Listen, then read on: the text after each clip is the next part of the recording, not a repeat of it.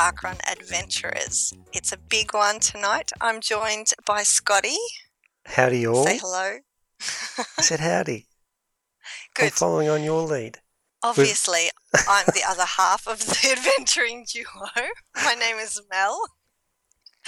We're here to bring you another grossly inaccurate episode tonight, today, this morning, this afternoon, midnight, whenever you might be listening. Have you had an adventure recently, Scotty? Well, of course I have.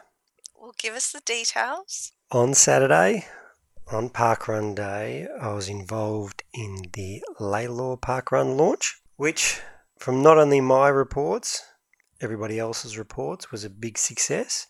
We had a welcome to country to get us started, which was performed by one of the local elders. We had the mayor, and then we were joined by Auntie Pam Pedersen, who also welcomed all the runners. Can you get the theme? Everyone was really welcome by the sounds of it.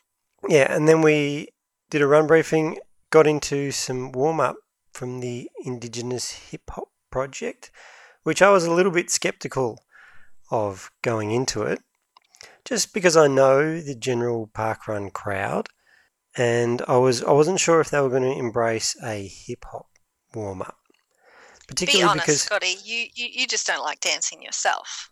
I'm not a big dancer. My fa- my family's got a history of dancing, but it skipped me. But it's also in Melbourne. We we don't have a lot of warm ups at the event, so it's not a thing. I know I've been to some other park runs. You might be involved in some where the warm up is part of it, but in Melbourne that that doesn't happen. So I wasn't sure how it was going to be embraced down here, but it was embraced. Let me tell you, everybody got into it. The hip hop dancers were fantastic. Is it going to be a regular thing? Look, it's not. It was a launch special for Laylaw. They might come back for the anniversary or maybe another time during the year. So, what I really want to know about, you mentioned last week you had something to do with ensuring there was a bridge on the course, which is the High Five Bridge. And I've got Parkrun Adventurous Spies out there, Scotty, and one of them wants to know how many high fives did you give on that bridge last weekend? Who give give me a name? Who's your no, spies? no. I can't, I can't reveal my sources. I've got them all over the country. Yeah, can you believe it? I, I completely forgot. And it, it's strange. Like, how can you forget to give a high five On the High Five Bridge. on the high five bridge? Oh, I kind of did remembered. you any high fives the whole run? I did. I picked up my game after that, but Oh. completely missed the bridge. I don't know if we can forgive you for that. No. You might have to go back and do it again. I can guarantee I'll do that. And there'll be high fives for everyone. Word for word, you said there are no excuses. So uh, um, we can't take forgetting as a, a good enough excuse. You got to pick up your game. For one week only, I will hang my head in shame in terms of high fives. There's no doubt about that. I was caught in a pack, and I think that's what No, ha- I this- was. these are all just sounding like excuses.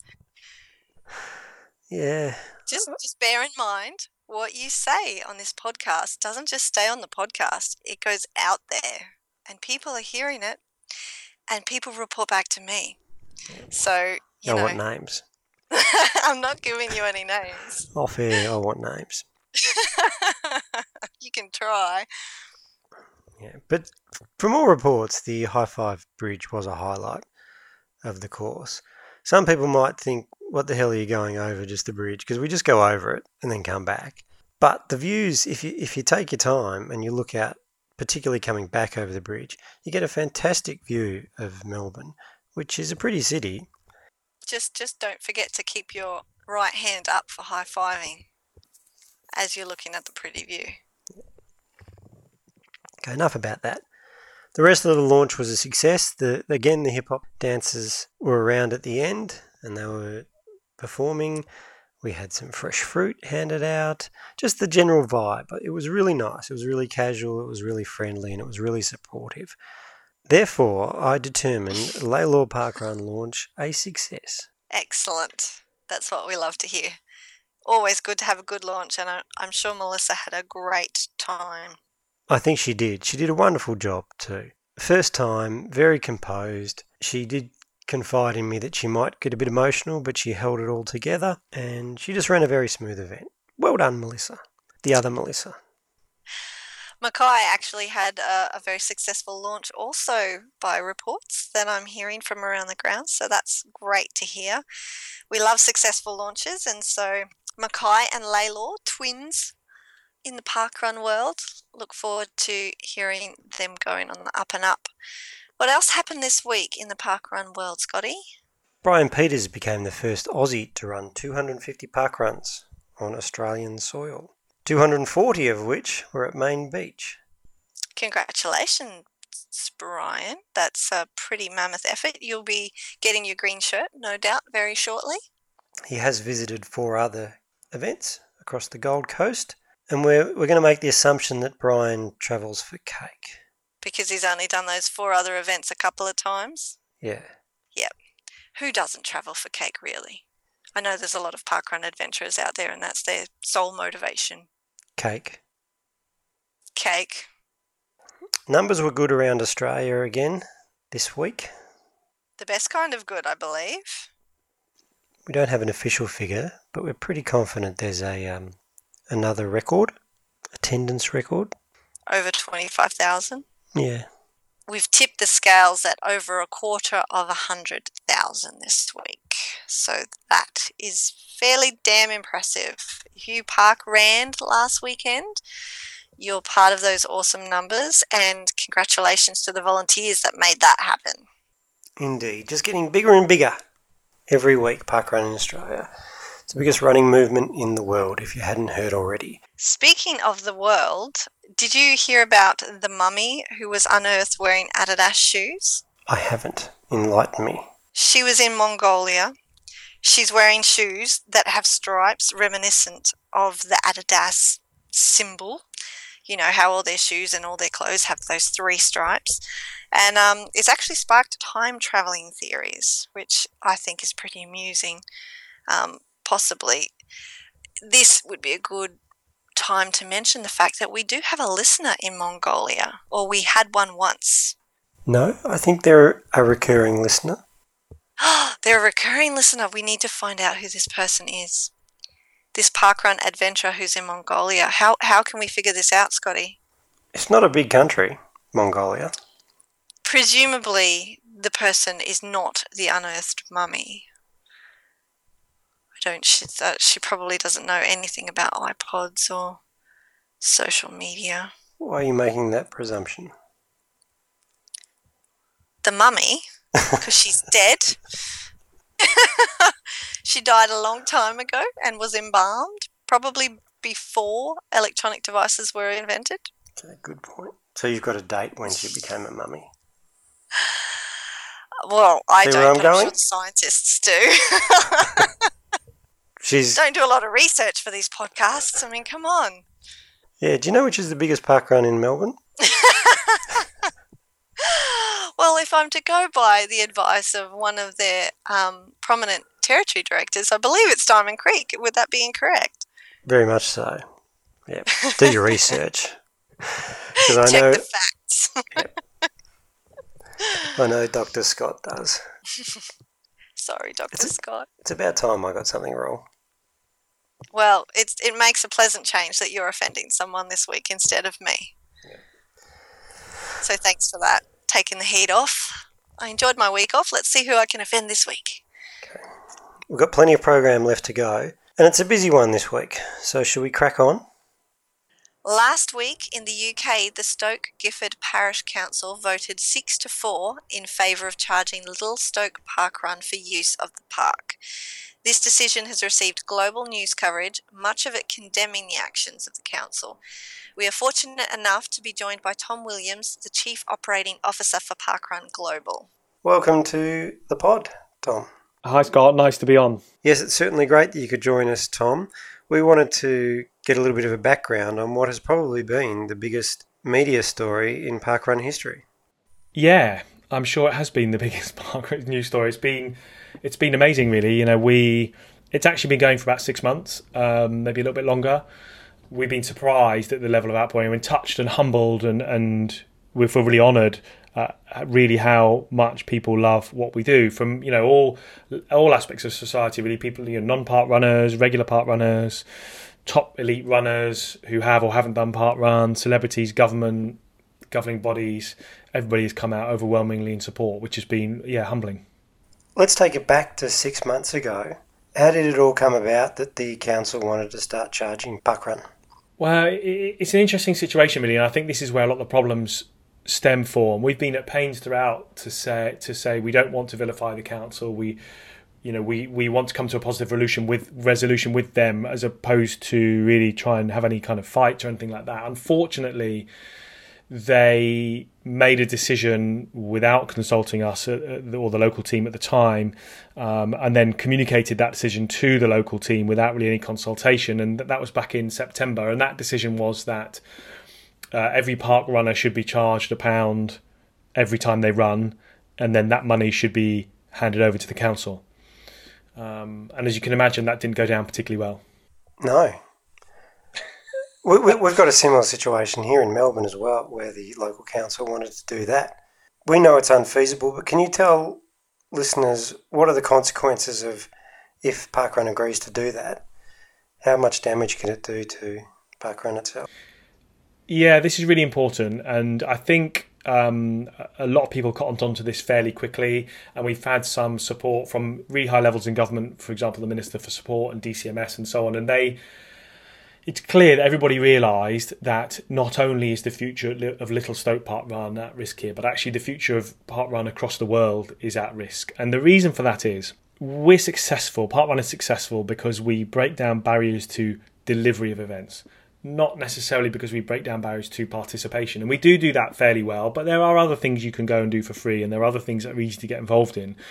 Um, perhaps not as easy as park run, but they are out there. But what we do is we break down the barriers for local people to deliver these events in their local communities. That then allows us to have, as we do at the moment, 850 local uh, local events every single week, and we're starting about 350 a year at the current run rate. Key to um, breaking down, removing barriers to people delivering events is is those local teams or Parkrun HQ centrally not having to apply for uh, grants for every single event every single year. You can imagine if we had to apply for 850 grants every year at the moment and growing.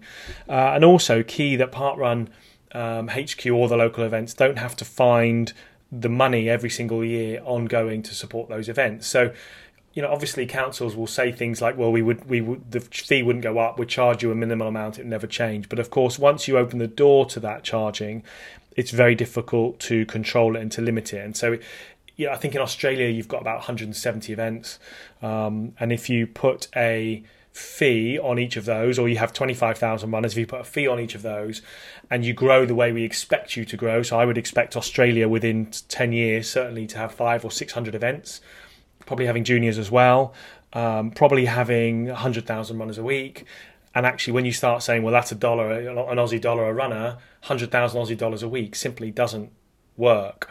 And so, in order for us to not set that precedent and, and to protect that ethos, that free to participate ethos, and to continue to remove barriers to the delivery of events, it's critical that we don't accept. Then the, this is the, the way we would phrase it. We don't accept permission to use any land that we use on the condition of a fee being paid or a grant being raised. Makes sense to me. What? So the outcome is that the council decided to impose a fee on Little Stoke. So Parkrun stopped or cancelled the event on the weekend. Mm-hmm. What's the future for Little Stoke as we stand right now? It's not overly clear, I would say, today. We've had a, a head office meeting of the senior management of Parkrun this morning, just before I spoke to you, to discuss where we are. Um, we since that initial request of a pound a runner, it's been very difficult for us to really get clarity from the local council as to as to what they really want, other than money. So they've been unable to define an amount of money, although they've talked about grants that that they would help us to apply for. We believe those grants don't really exist. They've also been unable to identify the uh, the amount that having park run there costs the council through wear and tear or, or whatever it might be. They've also not been interested in, in, in conversations around any things we can add in value in kind in terms of vol- non park run volunteering, in terms of promoting other local events, and, and so on. So it's put, it's put us in a really awkward situation where we we are um, currently looking at the robustness of their decision. So we respect their their their position as a local parish council in the UK to make a democratic decision that, with an outcome and for them to attempt to enforce that outcome. At the moment, we're looking at actually what is the robustness of that decision and is what's our right to appeal. And actually, it's a it's a little bit more complicated than we than we first thought. We're still hopeful for a positive outcome. We took the decision to cancel Little Stoke Park Run on Saturday for a, a, number of reasons. One, the event team, who are all local volunteers, are absolutely exhausted. They've done a phenomenal job, but they've signed up as event core volunteers of a local park run, and they found themselves on the biggest television programs in the country live being grilled by TV presenters and being put next to the councillors who have just made this decision. And so it's been a hugely challenging time for them. They've been phenomenal. I don't say that lightly, they really have been unbelievable. Um, however, they were exhausted. Uh, and um, at the same time, the outpouring of of feelings was so strong. We all, as a group, between the local volunteer team and us at HQ, we didn't believe that it was possible to guarantee the safety of that event had it gone ahead. So it has about 300 runners a week. It's a three lap course, three and a half lap course um, in a relatively small park. We wouldn't like it at the moment to have more than four or 500 runners, I'm sure. And there was a genuine concern we could have several thousand runners turn up. Uh, so it was cancelled on Saturday. We've not yet discussed. It's now it's now Monday. We've not yet discussed what this Saturday will look like. It may or may not be cancelled this Saturday, um, and we're just taking each day as it comes, really. And and I honestly could not give you a a view on whether I think we will see Little Stoke Park run again. Hopefully, we will. We're doing everything we can possibly to um, get it going again. I've got one more question on the council, just from mm. a novice, from an Australian perspective. Is there any difference between a parish council and a normal council, rational thinking council? um, it's really interesting, and I've learned a lot more about it than I than I knew before. I'm, I'm still I wouldn't say I'm an expert on on these things. Um, essentially, the the park run comes under the jurisdiction of South Gloucestershire County Council. So that's the that's the kind of county it sits within. But in certain areas of the UK, much much much smaller areas of a county are the the power is is delegated down to a local parish council, who are a group of I think in this case twelve parish councillors.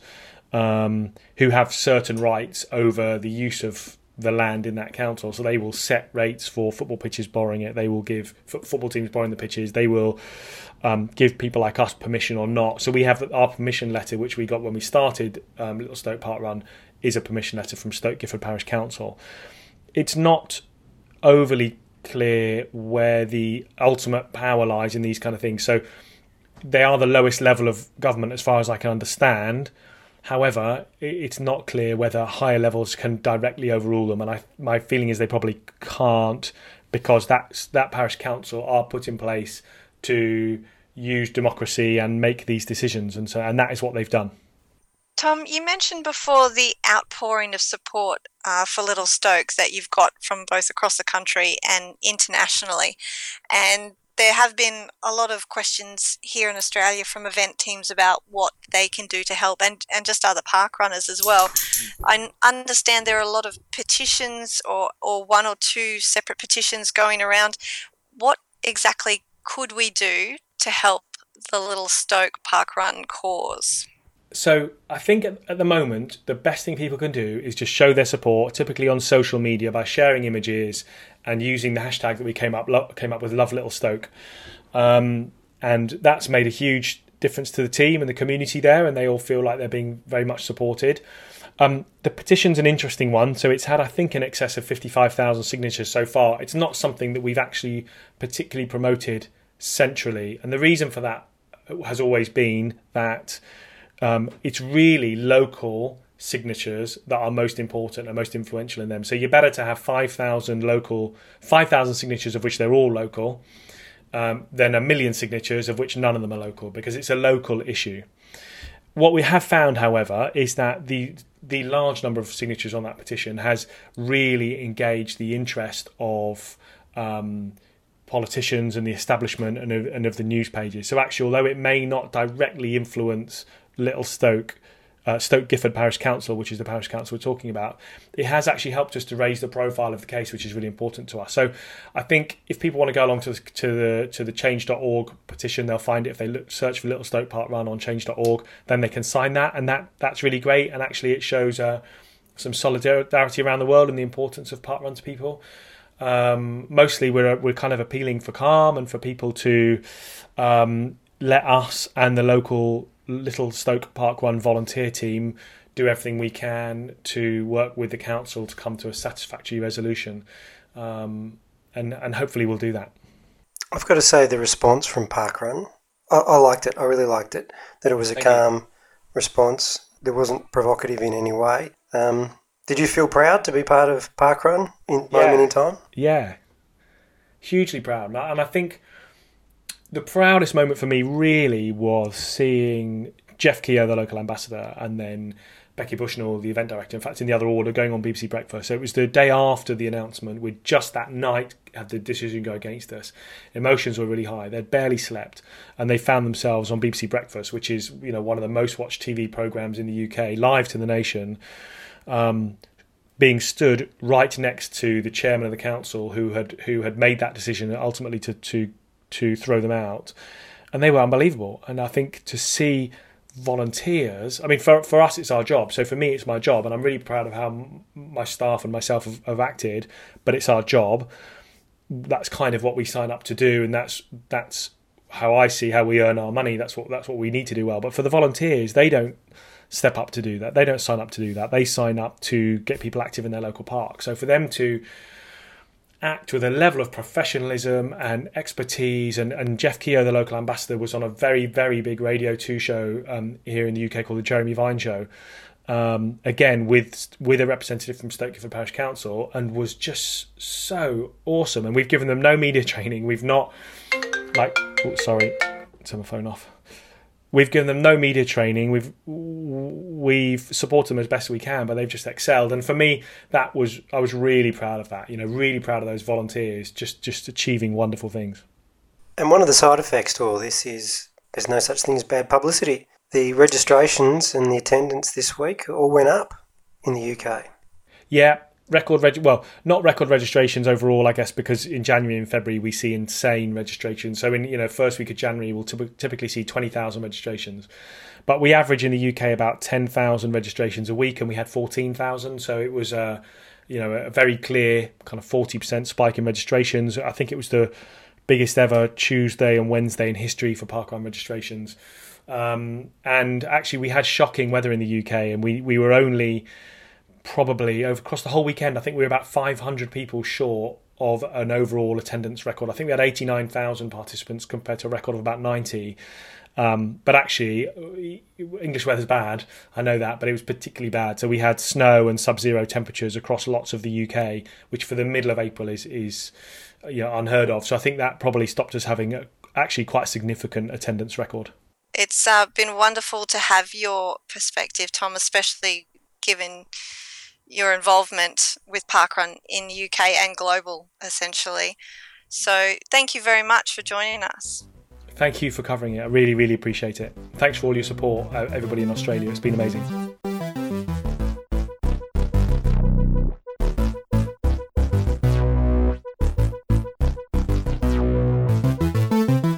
From time to time on the podcast, we like to catch up with parkrunners around the world and around Australia who have got an interesting story to tell.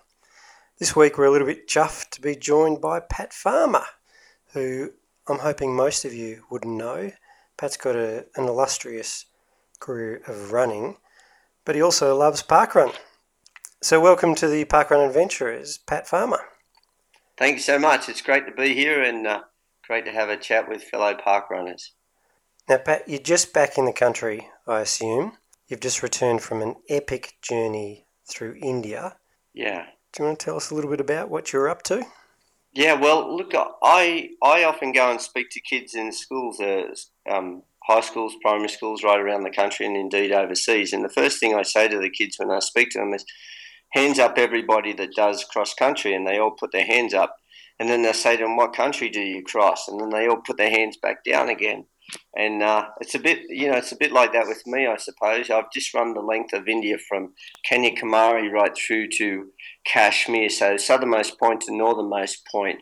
Uh, and you know, prior to that, of course, I've run the length of Vietnam uh, from Chinese border right down to the southernmost point, a place called Nam Can.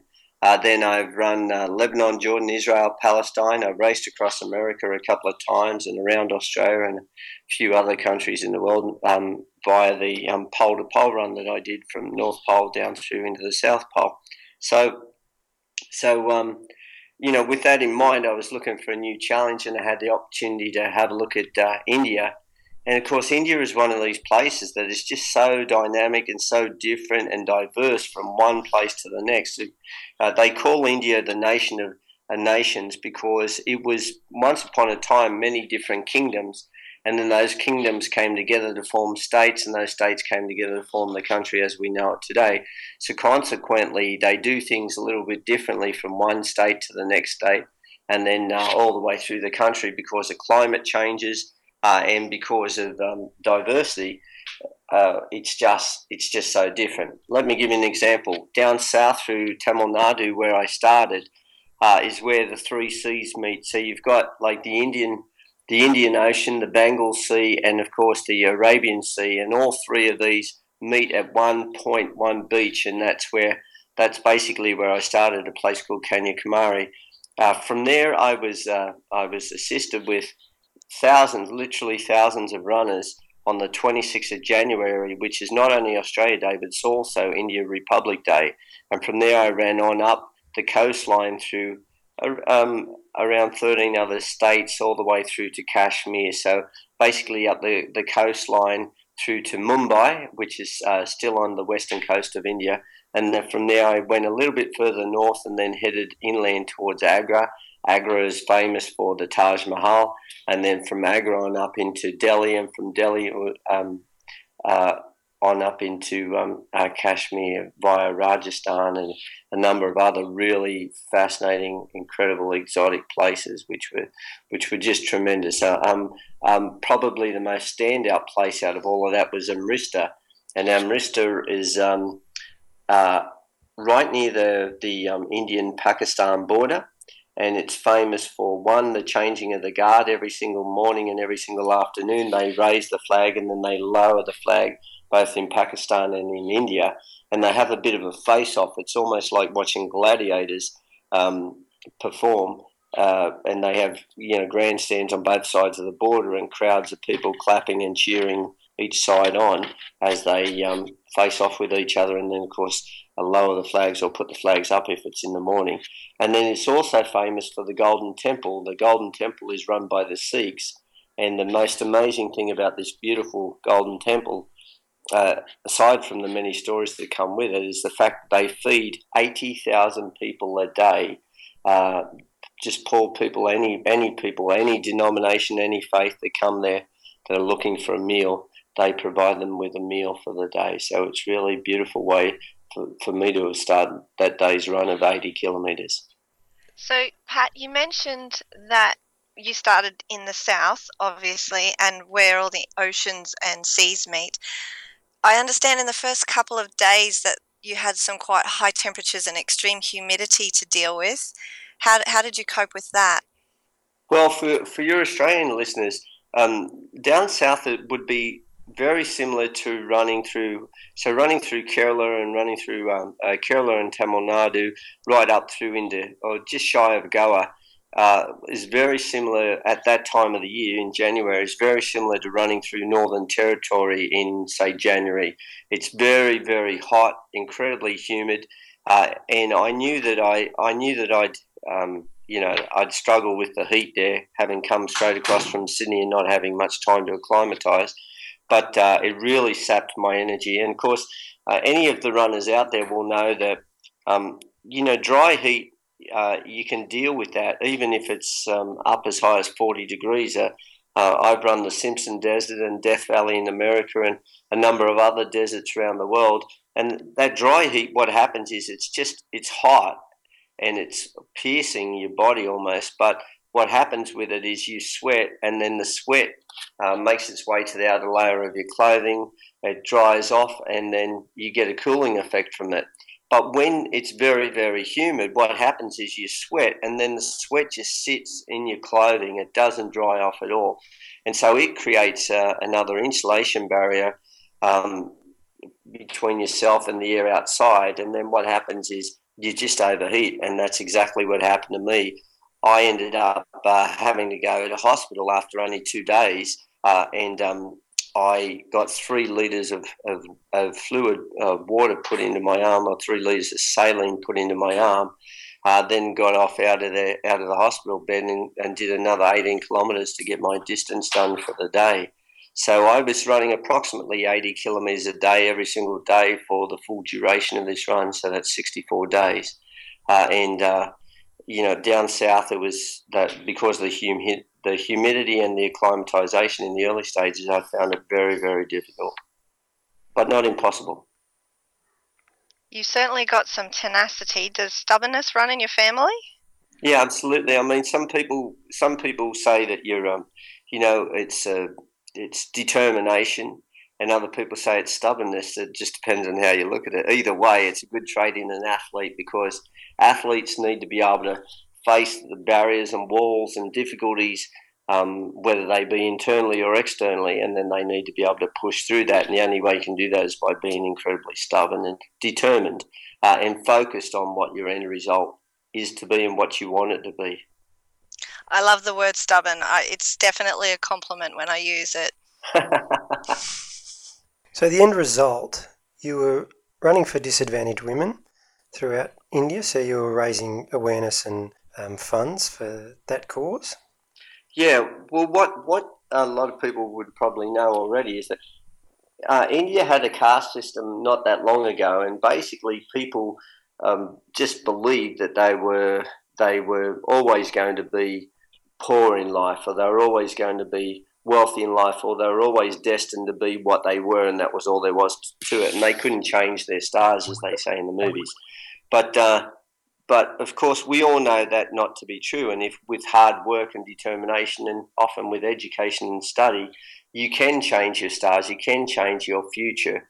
Uh, and so it's only just in recent times, and all a lot of work because of Mahatma Gandhi, of course, who rebelled against this uh, caste system, uh, that things changed in India, and that system was basically uh, changed, and people started believing in themselves uh, and with that in mind, you started to get a bit of an evolution. Now, uh, uh, one of the big problems has, has, been is that when people are very come from very very poor families in India, a lot of the the poor farming um, parents will turn around and they'll say, "Look, we've got two children. We've got a boy and we've got a girl." Uh, is a good chance that our, our girl will probably get married and, and then the whoever she marries will bring the income into the family. So it doesn't matter if she gets an education or not. So they don't bother pursuing an education for their daughter. Uh, I was trying to change that mindset. Of course, the Prime Minister, Prime Minister Modi, is another person who's working diligently to change that, and it is changing. And through the NGOs like uh, Nanhi Kali Foundation, which was the organisation I was raising money for, um, they're changing that situation now the great thing about that is what I've always said is that if you educate the girl child, then you educate the future mothers. And if you educate the mothers, you educate the family. And if you educate the family, of course, you educate the nation. So, I mean, through this run and through, uh, uh, through the fundraising as well, directly, we're making a difference to literally thousands of people's lives there in India. And it's, it's, it's tremendous to be able to do that.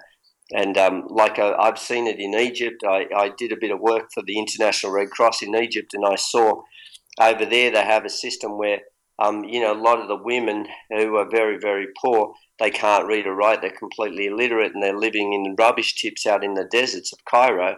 Uh, and uh, I saw this firsthand myself, and they they couldn't read or write because, and and so consequently, their children didn't get a birth certificate because they couldn't fill out the forms when their child was born. So that meant that when that child grew up, that child didn't get a, an ID card. And so in um, in Egypt, without an ID card, you can't get a job, you can't work. So you can only work on the black market. And if you work on the black market, you get paid absolute peanuts, and you um, basically resolve yourself to a life of, of, of slavery. And, and so that was what was happening there. And I didn't want to see that same thing happen in India or in any other place. So I've been working for years to try and change that, and through education is the way to do it. I've got to say, I love your courses that you've run for. You know, that's that's a cause that we don't hear a lot of. You ran in Israel, Lebanon, Palestine for the peace run. The pole to pole run was for clean water. How do you go about choosing what cause you run for and what you choose to raise money for? Well, there's a bit of practicality comes into all of that, and uh, uh you know, a lot of your listeners are, athletes that want to make a difference through their running. And so they often uh, look for a cause, a charity, and usually that cause or that charity is pretty close to home. Um, so it may be something that's affected them, or you know, some something that's happened to, to somebody close to them. Uh, in my with my life, you know, I, always look globally at things. So, for instance, with the pole to pole run, I imagine myself running through places like Ecuador, Nicaragua, El Salvador, um, Guatemala, places like that that most Australians had never even heard of. Uh, and I thought to myself, now if I'm running there for the Humpty Dumpty Foundation, which is a charity that operates out of, out of Sydney, nobody over there is going to know what on earth that is. And I'm going to spend half my life explaining to them what it's all about.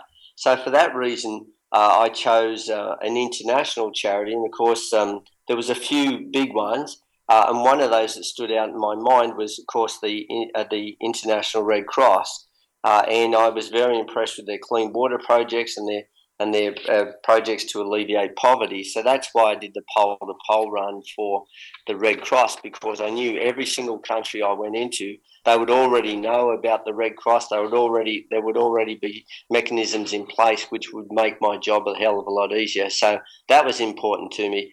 Uh, when I ran in Vietnam, the length of Vietnam, of course, clean sanitary conditions was something that was high on the agenda. You know, a lot of people were dying before they uh, left their, their teenage years because of um, poor sanitary condition and the lack of clean drinking water, which is just you know crazy in these these times when you know we can send people into outer space. We're talking about jetpacks on on just ordinary commuters, uh, and yet you know people are dying because they can't get their hands on a filtration system for clean drinking water or or uh, be able to find a toilet. So you know that's what gets up my goat, makes me determined to do the things I do. So when I just see just huge anomalies between very very poor people and and the lifestyle that we take for granted here in Australia, so you know naturally that's that was something that I felt strongly about as I ran through um, Vietnam and uh, you know, we made a big difference there. Uh, and then, of course, you know, with this last run, uh, I, I, tapped into girls' education, and then I needed to find, um, you know, who were the NGOs that were delivering that, and then I do a little bit of research to make sure that they're all credit, credible and reputable. Uh, and one of the things that I always do is I never handle the money. So whenever I'm planning a run, I organise my own sponsorship to do the run. So first of all, I get the run in place, and that means if there's a film crew going along, I, I organise to pay the film crew and everything's covered. And then I select the charity um, so that I'm doing the run regardless of funds raised. And then the funds raised, every single cent of those funds raised goes directly to the charity. You're a busy man, Pat. You you do a lot of running, obviously, which we've heard about. We know you've done some park runs. Do you have much time for park run? and what what do you like about park run?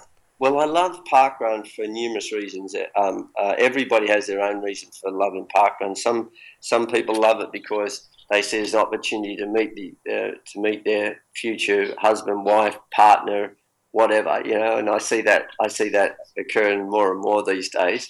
Uh, in fact, even my daughter's over in London at the moment, and she's uh, not that she's looking for anybody; she has a boyfriend over here. But she's um she loves uh, you know she started going to parkrun over there in London. It's her first job because she just wanted to meet other people and not feel so isolated in a whole new country. So it's one of the beautiful things about it is that you meet like-minded people for starters. Second thing I love about it is that there's no pressure.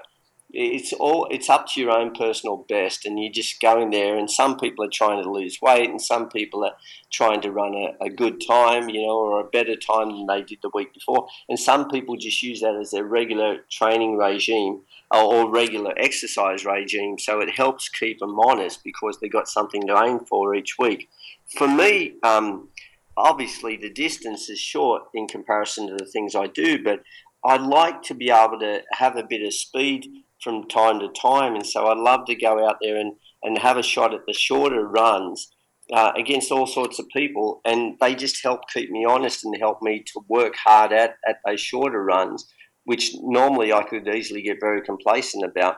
But you never know when you might need a kick in an event where you just need to pick up the pace a little bit. So parkrun helps me a lot with that. So I run, obviously, we, when, when we're traveling interstate, both myself, uh, Tanya and I, uh, my, my, my wife Tanya, she loves parkrun as well, and she's a member.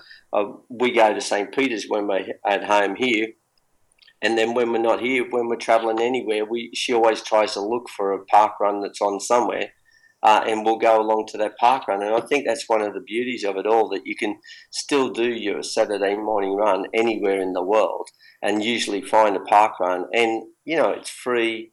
It's it's great, and may it always be that way. Tanya sounds like a real park run adventurer. She's doing what we all do. She won't go on a holiday if they don't have a park run nearby. Basically, yeah. And Tanya, she she's beating you on the um, numbers at parkrun as well, isn't she? She's going to get to her hundred short before shirt before you do. That's what she said. That's what she said to me. Because I just go like I, I I show up, you know, I show up to get a bit of spin every now and then. Of course, I'll have a layoff now uh, still for another two weeks before I do any any running. So I'm trying to put some weight on. I lost ten kilos from that last run, and I need to put some weight back on and get some strength back in my body, and then I'll and then I'll get back into it. So, but she keeps saying to me all the time, "I'm I'm going to get that hundred. I'm going to get my t-shirt, my hundred." and it's amazing. It's the greatest prize in the world to her, as far as she's concerned. That's it. You know, forget about a gold medal for the Olympics. She just wants a parkrun t-shirt oh look, I'm still I'm still working toward my hundred shirt. It's going to be yeah, another few good. months away yet, and I've been great. doing it for four years. So, yeah, good on you. Part of the um, global growth for Parkrun is targeting India.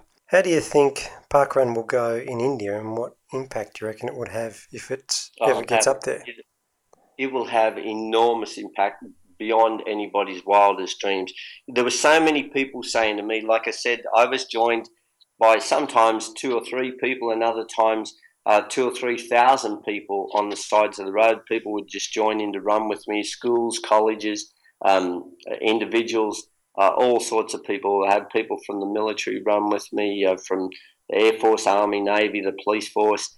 Uh, but one of the things that came through loud and clear from everybody is that they want more events on in India, and they want they want to run, and they want to run because anybody can do it. One of the things I love about running and why I said that this was probably one of the best diplomatic missions that had ever been carried out by anyone between Australia and India was because when you run, young people, old people, um, boys, girls, uh, you know, people of all ages can compete in the same event together Whereas if you're playing a game of uh, cricket or soccer or, you know, it's categorized and, you know, you're in the under sevens or you're in the under 21s or you're the male, you're in the male team or you're in the female team or you're in the old buffers team or whatever. Whereas with running, anybody and everybody can go in the event. They can compete together and they love that. And the other thing that they love is all you need is a park or a, a nice open space with a bit of fresh air. Uh, and um, just and a pair of shoes, or in some cases, as I saw in India, you don't even need the shoes. So you can just get out there and you can just do it. And to be able to run with other people gives you a sense of unity, a sense of belonging as well.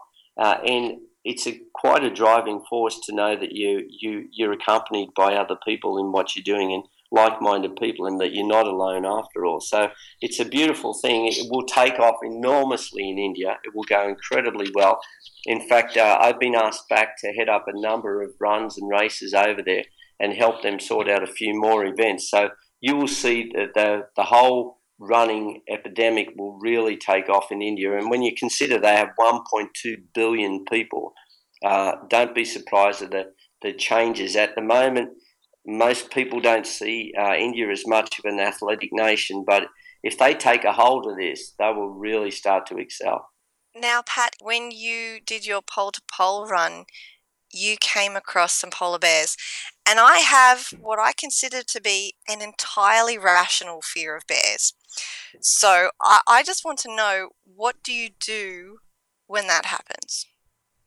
Well, the first thing you have to do is try never to get in that situation uh, in the wild. uh, um, I'll, I'll, tell you. I'll tell you a little bit of a lead-up story to that whole deal.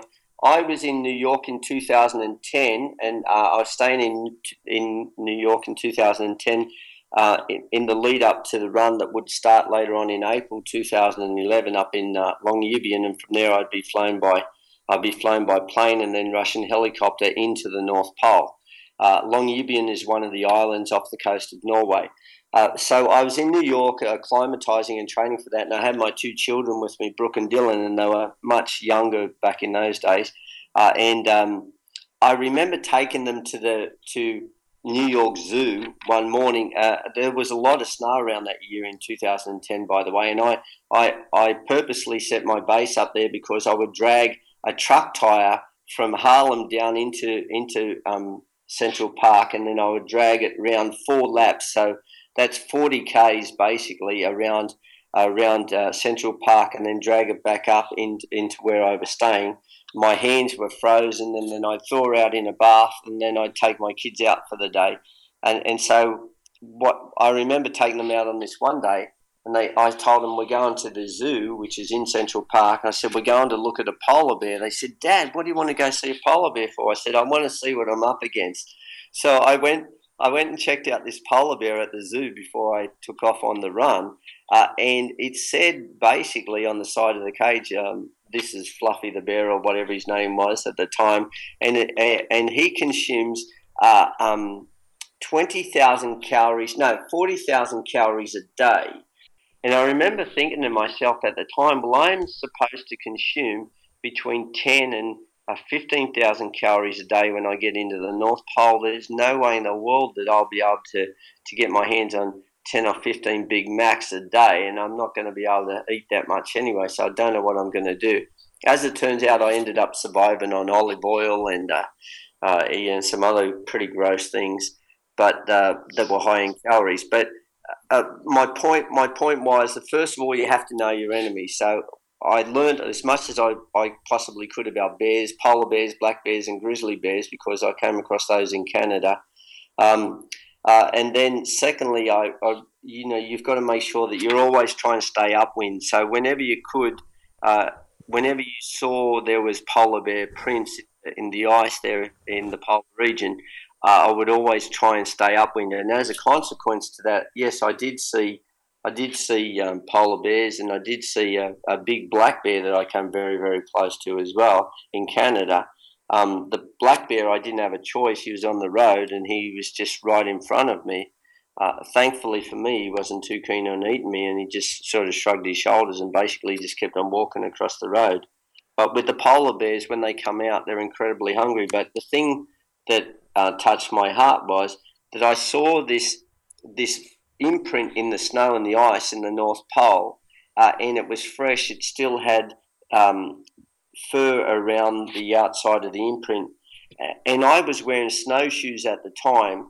I wear a size nine, nine and a half Brooks running shoe, uh, but I had boots on, Baffin boots on at the time, so you can imagine the size of my foot. And then I had the snowshoe, which is like a tennis racket that goes on over the top of that. So you can imagine how big that was. And this whole snowshoe fitted inside the footprint of this polar bear. Uh, um, and then, you know, I was incredibly worried and scared about that. And then I looked a little bit closer and I saw these little uh, paw prints. So there was two baby uh, polar bears, two little baby polar bears that were right beside the mother as well. And obviously had been in hibernation, just come out. And so when they're like that, although they look incredibly cute, they're incredibly hungry as well. So uh, I, myself and my guide was on a very very high alert from that point on. So I carried my ice axe with me on on my body, not just in my sled, So I tied it up on a belt around my waist. Not that I would be able to do much with an ice axe, but that's the mentality at the time. Uh, and we had a 303 rifle, and although we let off a couple of rounds just to make a bit of noise um, uh, and scare things off, we I didn't have, ever have to use it, so that was a good thing. But um, yeah, so I suppose my advice to you is don't carry food on you when you're traveling, and then the rest of it is just stay upwind, and the rest of it's in the lap of the gods. Because you know, I would sleep in my tent. It's 24 hour sunlight in the North Pole in summer, uh, and so you put a mask over your face so that it blacks it out. You get inside your sleeping bag. The wind is howling 100 k an hour outside, and it's snowing at the same time. Um, the sun is blazing down still, which is really weird. And then you close your eyes and you're so worn out that you actually sleep. Well, if a polar bear wants to eat you, it'll find your tent and it'll eat you, and and it'll get you before you can even wake up. So you know, a lot of luck. A lot of it's just luck. Okay, so what I'm taking from this is plan A: avoid. Do not go to the North Pole. Don't go to Canada, and you should be fine. Well, or go there just in organised tours, and um, you know you can always stay in a motor vehicle or a skidoo, and you can stay stay pretty far away from these things. Uh, or if you're with an organised group in the North Pole, you just get in and out of your vehicle, the the helicopter, and you check it all out, or you fly over the top of it, and that's it. But if you're actually doing an expedition across there, then good luck. Make, make sure you're the faster runner of the group. That's it, just faster than the other person, not you don't have to outrun the bears, just the other people. Exactly. Pat, it's been an absolute treat having you on our podcast. Thanks for telling us the stories of your adventures in India and around the world. And um, look, if anybody wants to find out, they want to see some more pictures and some video, if they just go to patfarmer.com, they can see some of the, the short snippets of videos and bits and pieces, not only from the India run, but through some of the runs that I've done over the last uh, five or six years. Wonderful. And are they still able to donate to your Spirit of India run as well?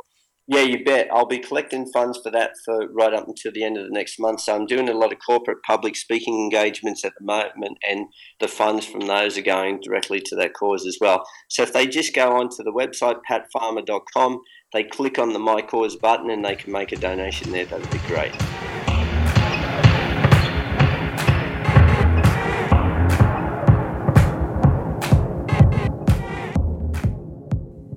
We've given a lot of airtime to a couple of running clubs on this podcast, namely yours, which has got a really long name, one that we haven't talked about much, but there's a lot of runners out there. You would have seen a lot of red, not Parkrun 50 red, but 530 runners red. And one of our roving adventurers, Peter Pohlman, caught up with Garry Wells at Parkrun on the weekend. Let's have a listen. Hello, Parkrun adventurers, and welcome to Warwick Parkrun. Warwick is a bit of a northern stronghold for 530 runners, and this week we are joined by Garry Wells, aka Guru, a founder of the 530 Runners. Welcome, Guru. Thank you very much. Very excited to be here. for the second take. Briefly, what is 530 Runners? 530 Runners is a whole group of um, people, runners all around Australia and overseas that like to get together and run. Are there any requirements before joining? Yes, there is. Uh, what, what are the requirements for joining? Uh, just ask to be a 530 runner. it's a very exclusive club then. Um, very exclusive. And, and speaking of exclusive, do you have any thoughts on the 530s getting a, a cool hand sign for photos, like Wooters or Zoolanders or Westerfoldians? I don't think we need it. Really? That's a good answer. I like that answer. We don't need it. What are you doing here in Warwick, Garry? I'm uh, on my way through to a family holiday in uh, Queensland, testing out this beautiful warm weather that we're having. That's why I'm here dressed in a jumper. but uh, yeah, it's all good. And, and uh, you're going to be practicing uh, uh, one of the legs of Pentath Run, I hear, tomorrow. Absolutely. Uh, tell me more about this Pentath run. Pentath run, great idea. Instead of just doing one run of a weekend, you can totally destroy yourself doing five runs. And this year, Warwick Park Run is also hosting a freedom run at 5 o'clock on the Friday night because there's no park run on Pentac weekend because the half marathon uses the same course. So, thanks for visiting Warwick Park Run, Garry, and happy park run adventuring. Thank you very much. Go 530s. Thanks very much, Peter and Garry. It's awesome to hear from the 5:30 runners. They're also uh, our good mate Ian Hayes Club. So great to have you guys on board and listening to the show. Around the social landscape this week, we've had some interesting suggestions for merchandise so far. If you recall last week, we put the call out to ask what people thought would be the essential kit that they needed as a parkrun adventurer. So we we have had suggestions for technical running shirts and singlets. Um, Ross Pentland on Twitter suggested bottle openers because you can never have too many of those. Melissa Ellis suggested that we could have running singlets that say I'm a parkrun adventurer, which can only be obtained once a parkrunner has run at a certain amount of parkruns. That one could be very tricky to manage. Yeah, we'd, we'd have to put on staff, I think, to keep track of that. And with what we've got to pay, which is effectively nothing, we probably wouldn't be able to put on any staff. Unless they're happy to be paid in leg warmers. Well, and this is the thing. You suggested leg warmers, Scotty. I'm a little bit confused about what leg warmers are exactly. When somebody says leg warmers to me, I get an image in my head of, um, you know, dancers with these big, fluffy, knitted things around Oh. their calves. Exactly. I was trying to keep it on theme last week. So you don't mean like running calf sleeves or anything. You actually mean the big, chunky, woolly leg warmers. It does get cold in Melbourne, Not and I so see much in people. Queensland. Well, I see people love those long socks, so I just took it to the next evolution. You think parkrun adventurers on long socks would be performance enhancing? Let's not go there. Okay, so we've got some great suggestions for merchandise. We'll put it in the big think tank, and we'll come back when we've got a strategy. and or money to create said merchandise. How was Instagram this week? Instagram was awesome this week. We had Stuart Marshall training checking in. This was a bit of a special pick because he, he shared a photo of a couple holding a just married sign. I'm assuming he is the gentleman in that photo. And the, the caption that goes with it is the caption says it all Love you, beautiful wife, would not be where I am today without you. So, how romantic is that? To be hashtag parkrun adventurers, they're obviously avid parkrunners and they've just got married. I feel really special that we were involved in that. hmm. I'm guessing it was a parkrun meeting, reunion. What are they called? I think I think it's actually that they just parkrun together. Parkrunners, yeah. You don't think they that run met? together, have fun together. Well, they didn't mention it in in their other hashtags. So, yeah. I don't know. Stuart, Marshall Training, get in touch and give us your story. I also noticed Healthy Mum, Healthy Family had a pic of the Bent Logic tag with the hashtag Never Forget Barcode again. I'm still to get one of those round plastic Bent Logic tags. A couple of years ago for Christmas, every family member who was registered with Parkrun got one from me in their stocking. Do you think anyone thought hmm. to spend six dollars on me? No, no. Still no Bent Logic tag for me. Gems underscore 21 shared a very cute video of a young person doing parkrun and said, This is how a two year old does parkrun. No stopping this kid. I particularly love the hashtag that she used only meant to do one lap but ran the whole five kilometres. How impressive is that? A two year old doing the whole five kilometres. I'm I am in awe of this Mm. child. Big parkrun career ahead of him. Thanks, Gems21. We also had some posts from our regulars Running Guy Ryan, Misspelt underscore PK, and Positivism1. So thanks, guys. We do see them. We still love them. This week we've got a launch in South Australia. it's been a little while since SA has had a launch, so it's pretty exciting. In the Clare Valley, too. hmm We talked about this on previous episodes when we had Robbo on. He mentioned that there was a park run coming to the Clare Valley and there might be a connection with a winery. The Naked Runners have their own winery. Hmm. Well, they don't have their own winery, but there's a, a brand, a label of wine called the Naked Runners or Running Naked, something along those lines. Either way, I'm pretty sure it's very drinkable.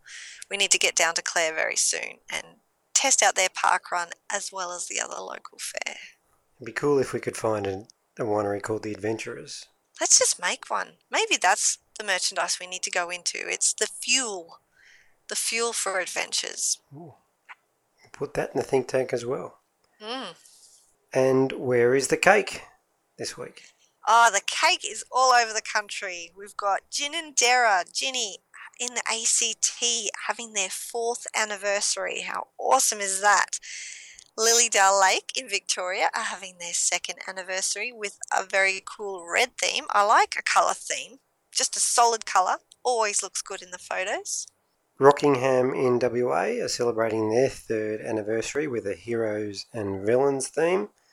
And rounding it out, Stones Corner, Queensland. Ian Hayes event. They're celebrating two years with a fluoro event. And interestingly enough, the whole event team from Southbank Park Run are volunteering there this week.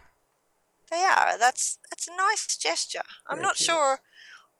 I would I would take up the offer to have my event run by an, another event team because I'm a bit of a volunteer who runs as opposed to a runner who volunteers. But lovely, lovely gesture from the South Bank Park Run team, and I'm pretty sure the Stones Corner team were very chuffed to receive it. Clearly, so hopefully Ian will give us a report in amongst all his facts and stats. In a couple of weeks' time, we'll hear all about the fluoro run. And that's it from us this week. Big episode. We hope you enjoyed it. This is another long one, so let's wrap it up now. We will be back next week with our 17th episode. So for now, it's goodbye. Chat to you next week.